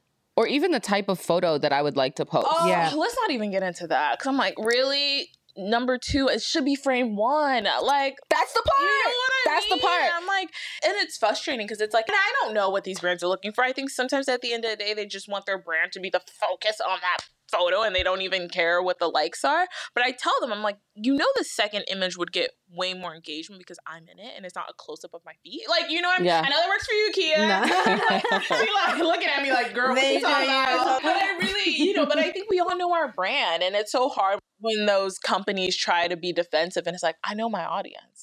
But at what point is it you work for them? I'm Mhm. hiring you to do a job and this is what I want. Like at what point where do we draw the line between being true to who we are as creators, being professionals, you know, cuz sometimes you have to do things you don't want to do. Yeah. Hundred percent. It's a business, honey. Like at the end of the day, let's be real. Like this is how we can afford to live this, you know, glamorous lifestyle, quote unquote, or how we travel, or how we do all these amazing live in Mm-hmm. Our house, pay our Yes. rent, keep up with our physical appearances, hair, nails, Mhm. all this stuff. You know, Speak on it, women beauty ain't Girl. cheap. And so I think at the end of the day, it's truly a balance, like you said. I think the point is like you have to look at it. Is it reaching your financial goal? I have a monthly financial goal. And if I hit my financial goal and now a company's telling me, oh, we want this extra for I'm like, it's not worth it. I've hit my goal for this month. I'm happy with that. That's it. I'm walking away from that opportunity. Or you have those hard boundaries, like, Oh, you know, developing sure. as soon as it gets crossed out, like no last minute stuff for me. You're not about to rush me. Like, Yeah. don't rush me. Yeah. You can't rush greatness. Right. And I think it's nice because I think like we're at the level where we have that flexibility Mhm. Yeah. and we can be like, it's truly a blessing. And I don't want to overlook that because, you know, I wasn't always doing that in the beginning. there were times I was like, I really don't want to do this, but like, it's my first gig and I know it's going to open other doors Yeah. for me, right? Like, I know it's not the ideal beauty brand I want, but I can learn from it, right? And I can learn to create content from it. And I can mess up and be like, oh, okay, cool. I could have done this differently. And that's really what we want you listening, especially you all who are young in the game, less than 100 followers, 1,000 followers, 500 followers. Like you have to get to this point. Like Yeah. you don't start out the game being entitled or say, you know, having super hard nose. Yeah, there are, you know, boundaries you're not going to cross. You know, if something is violating your morals and values, of course, but there are just things in the business that you have to do in order to be a better creator, a better entrepreneur. Like you got to grow in the business. It's like you have to hustle. Yeah. You got to walk to Brooklyn to get some cheesecake. Like you got to do that. Oh my God. How many of us have changed in an Uber, changed in a street park? Like, Right. listen. Yeah. Some looks off. Yeah, because we're like we got to go to this event, but we got to shoot here, but we got to make this deadline, and those deadlines are real. Like you will lose an opportunity, and that's why I love saying this is such a creative professional industry because they don't play about getting things on time. No. they will email you five times about it. So Nana, you're both the creator and also talent. How do you differentiate between those rates and how do you tier your fees based on if you're going to be one or the other? That's a tough question. Yeah, I mean, it's challenging because if we have to hire out for the talent to create whatever we need to post on ESG, that's going to be a higher rate, right? Because, like, of course, the business needs to have some of that fun, but you also have to take some of that and pay the talent, so the fees go up. If it's just strictly me, you want it to just be posted on my platform, I'm going to charge you for just my normal rate because I'm the one posting it. But I think a majority of businesses, I personally think it depends what level your business is at, should charge higher rates, right? Because listen, we're gonna go back to that example of a magazine versus an influencer, but you've established this business. You also have business fees. You also like there's a lot. I mean, I assume you have a team too as well. So like you have to take all of that into calculation and understand you're not just paying yourself, right? You're paying the business, you're paying your team, you're paying all the assets that go into that as well. So yeah, I say up the rates for the businesses. And then when people reach out to me, you know what's interesting? Like, I I don't have that many brands that say they want me to create content on ESG actually. Like, yeah, it's always pretty separate. The only time people will combine it is if it's like a panel. But it's actually quite interesting. Most brands just reach out to me and they're like, we want to do this. Oh man, I'm gonna tell you a funny, funny story actually. Y'all, I was hype. I put on my wish list. I wanted to work with Fenty, right? I was so hyped. I kid you not. I put that on my wish list like two weeks ago. Fenty emailed me the following week. I said, "Hey, ah, look, Yes, wow, yeah. wow." I was like, "Is this?" I, I was like, "Is this real?" Like this. I was like, "This can't be real." And it was for Fenty Beauty and Skin, and one partnership. And I was like, "God, what?" There's a funny thing though. They emailed me and they're like, "So this is actually for ESG. And your face is not in it at all." Wow. Oh. And I was like, wow, one of those examples. Well, you got to be you got to be out with what you You're manifesting. Are you asking for this? it's like literally no one knows I even work. I'm like, cool, uh, cool, that's fine. My face ain't on or whatever. But but no, it was truly a blessing because it's one of those times that people really truly see the business first before the creator. And that's the point I actually wanted to get to. Like, cool, I love, you know, being the face sometimes, but I really want my Step business away. to Mhm. take over. And, you know, when I want to come in, cool, I can do it here and there, but I don't if I could live a life where I don't have to do Instagram partnerships on my personal and I can just host events and collab and partner in that way, I would love to push that message forward. Same. Do you think it's important for everyone to build community? Mm, yes, a hundred percent. Because at the end of the day, the more your reach is for these brands and the more they know you have a community and you're just not a face because uh, this is the thing with influencers there's a lot of influencers that are just a face online and they post and it's cool and that's it but they don't have a community who backs them up right? They can't be like i'm a host an event and all these people are going to come because they don't have that community online, right? Mm-hmm. And so I think it's so important because it takes you further. When you have a community, you can launch a business. When you have a community, mm-hmm. you can mm-hmm. launch something larger than you. When you have a community, you can take your career to so many other platforms, so many other levels, right? Because when you're pitching to these companies, it's not just about you. You're like, I got this many women who are interested. 500 women who i know will attend because these 500 women i dm them every week and i follow up with them. We have these conversations. I never met them before right? But that's my community and that's what i can guarantee you because i've built this. So community is everything. And you know that being in new york city we know yeah. that. Like where would we be with our community? Yep. so yeah. Big facts all right, so now we're moving on to our rapid fire section. Dun, we're gonna say something, just the first thing that comes to your mind, you just blurt it out. It's nothing too crazy. yep. All right, and don't even think about it, just boom. So, who's your dream collab? I worked with them already, but I want to continue working with them. American Express. Uh, I love them, y'all. Oh, what yes. Instagram account should creators be following? Oh my god! So Instagram has a business account. I think it's called like Instagram Business, Instagram for Business. Mm-hmm. I love it. I didn't know that. Oh my god! And just the, in general, the creators account on Instagram. Love creators. Two of my favorites. Any newsletters people should be subscribed to? Mm, so I'm sure, as y'all know, Skylar Marchese is yes. really popular, yep. Mm-hmm. and then the homie Danye Big D has a newsletter too as well. I think all about marketing, social media influencing, etc. Uh, and then just general newsletters, I think are really helpful to just stay up to date in the industry. Is Business of Fashion. Okay. Any books that creators should be reading? Oh, yes. Oh, oh, oh, Defining Decade. My favorite book. It really transformed my life and transformed me into becoming a businesswoman. Dope. All right. So now, Queens recommending Queens. Who else should we have on the show?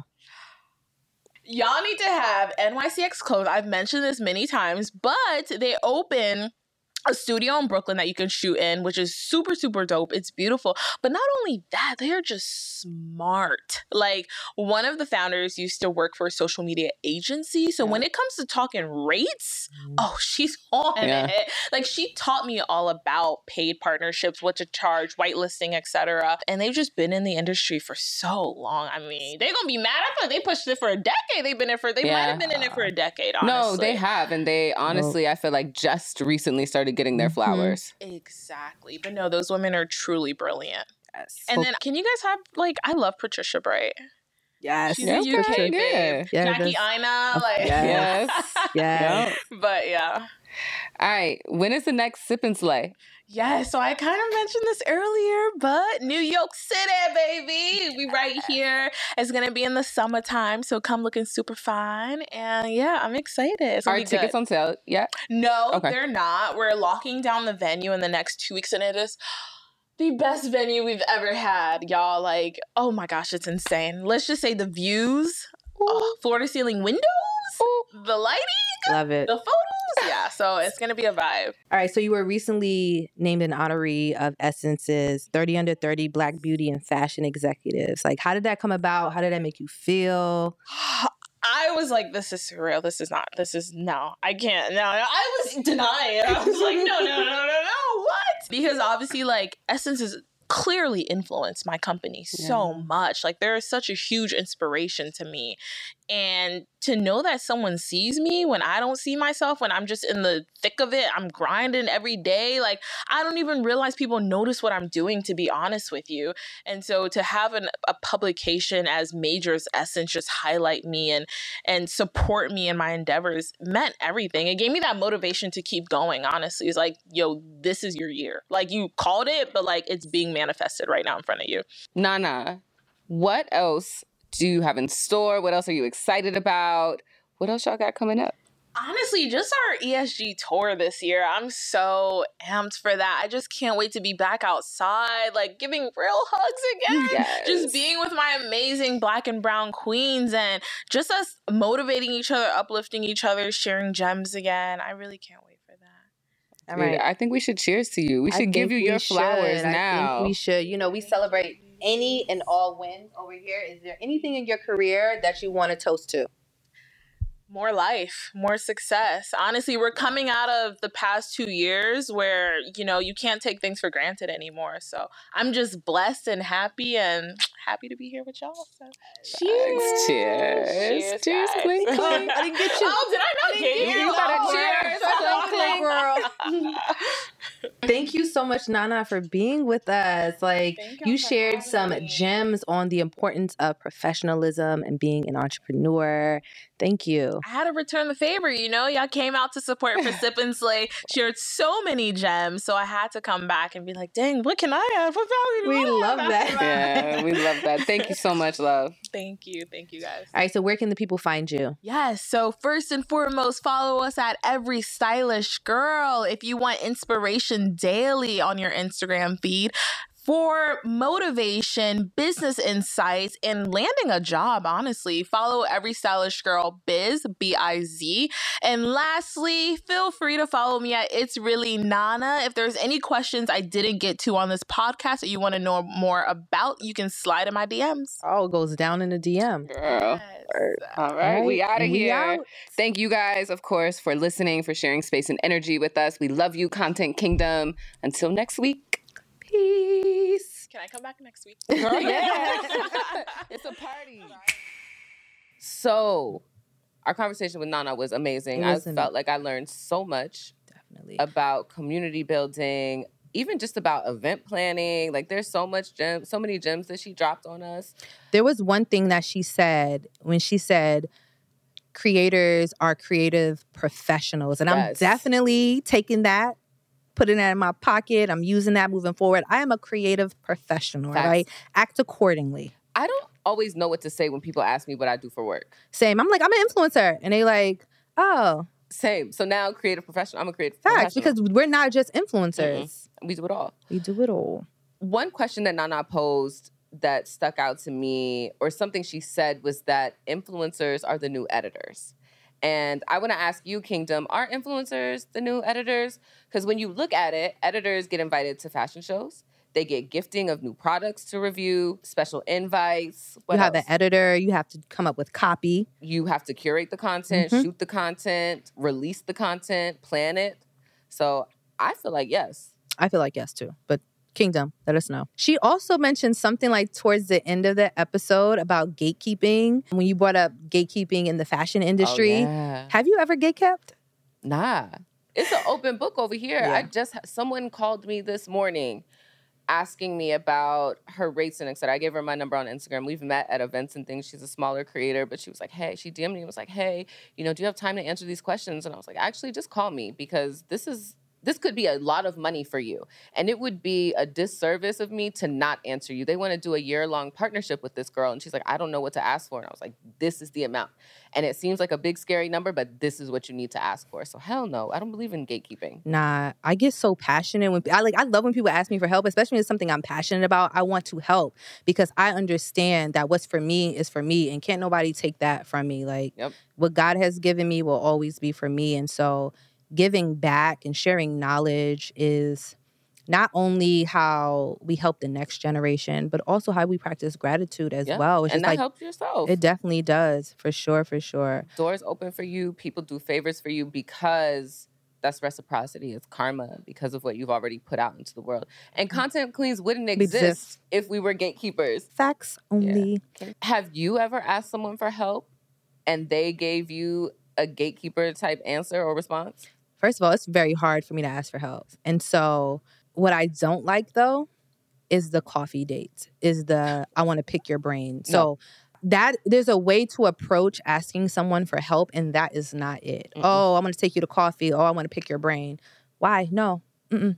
And so we go back to doing the work first. Like, I yep. need to see, before I'm going to just openly share knowledge, I need to see that you actually did some work first. And so, oh. me saying do the work is not being a gatekeeper because I thought about that when I after that episode, I was just like, hmm, is that gatekeeping if I'm telling people that they need to do the work before they, you know, ask for help? And I was like, no, because you got to show something. You have to put it. Yep. There's plenty of times when you ask for help or somebody's asked for help or asked me a question or something and then I look back and they're not doing anything that I said.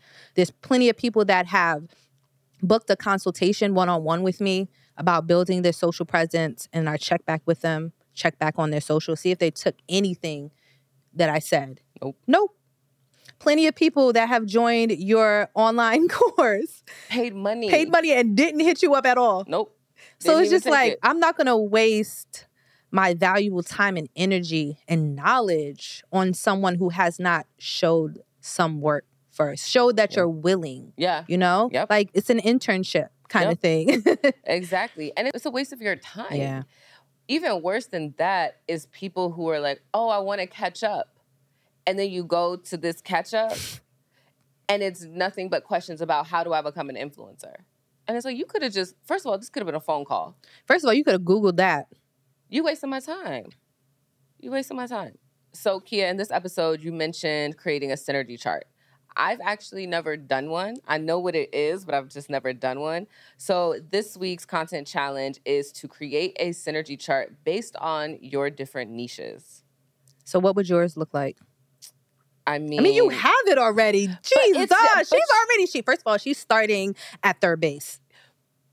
but the thing is, I did, I fucked up. I did it in the wrong order. I started doing the stuff, but I didn't map it out. yet. Now you can map just it map out. it out. Just Yeah. map it out. I think it'll be good just to see it all mm-hmm. written down and how one thing relates to another. So I'm excited to do this challenge. yes, yes, yeah. yes. You've done one? No, but I I have not done one. So this is going to be fun. I'm definitely Okay. going to do it. Maybe Yes. I'll do it for for you for you guys. Yeah. So do that. it. Do a synergy chart based on your different niches. If that's three, four, five, six, just find some way to tie them all in together. And so this can be businesses, this can be careers, this can be nonprofits like giving back. Just take all your interests and figure out how you're going to make it work. And Creative projects. It could be Mhm. like an album, a script, whatever. That's dope. That's dope. That's dope. All right. So this week's hashtag of the week is something we spoke about on this episode, and that is reach. So I always get confused between reach and impressions. Do you know the difference? I do. okay. Break it down for us. So your reach is how many people see your content. Mhm. The impressions is how many times it's been viewed. So Mm. you could have a reach of 300 people and you could have 100,000 impressions. That means those 300 people kept coming back 100,000 times to see that content over and over. But it's good to know both. Yes, and this is not a vanity metric. So vanity metrics are your likes, your comments. Like these are things that I can see if I go to your page, I can see how many likes you got, I can see how many comments, I can see if you ain't turn it off. So reach is what really matters and this is what brands are really paying attention to. That's why you can see somebody with, you know, a million followers and they might get two likes, but you know, on the back end maybe a million people did see that though. So mm-hmm. that's what matters, not really the engagement of it, more so who saw it. So when we think about ad space, when we talk about having a magazine and 190,000 people, it's in circulation. 190,000 people possibly saw that ad. And so that's what we're talking about when we talk about social. That's the number that really matters. Yep. And your reach is not always synonymous with your your follower follower. count. Mhm. Sometimes it could be greater than that, sometimes it could be lower than that, especially on TikTok. Yeah. Reach on TikTok, I don't Yeah. fully understand it. Yeah, they have that's a wild wild west. Like but you could have two followers and have a video that has three million views. Yeah, on it's that for you page. Yep.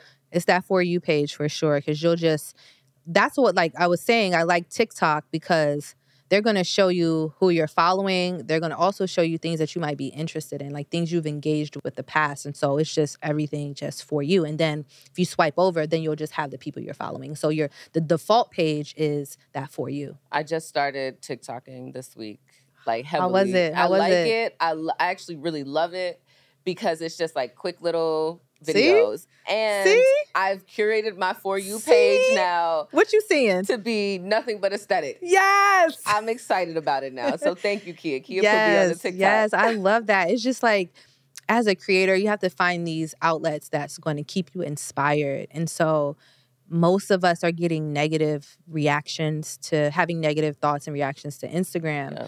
not because of anything that we've done, you know, just because of how the platform is changing. And so you need to leave the platform, take a break, Yeah. go create somewhere else and then you'll just feel better. Yep. Like coming back to Instagram is just like, all right, we here. It is. I needed that break. You know, I needed to flex in other ways, and you know, we here. Yep. All right, so we'll be right back after this quick break.